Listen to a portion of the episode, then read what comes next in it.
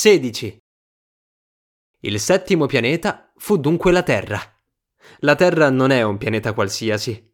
Ci si contano centoundici re, non dimenticando certo i re neri.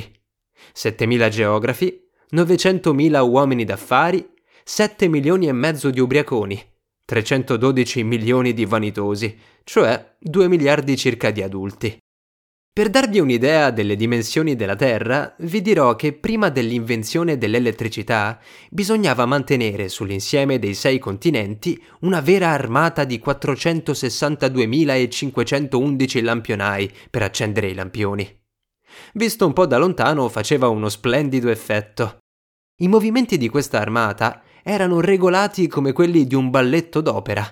Prima c'era il turno di quelli che accendevano i lampioni della Nuova Zelanda e dell'Australia.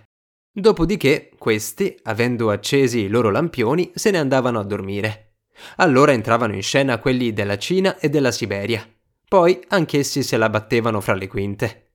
Allora veniva il turno dei lampionai della Russia e delle Indie, poi di quelli dell'Africa e dell'Europa, poi di quelli dell'America del Sud e infine di quelli dell'America del Nord. E mai che si sbagliassero nell'ordine dell'entrata in scena, era grandioso. Soli il lampionaio dell'unico lampione del Polo Nord e il confratello dell'unico lampione del Polo Sud menavano vite oziose e non curanti, lavoravano due volte all'anno,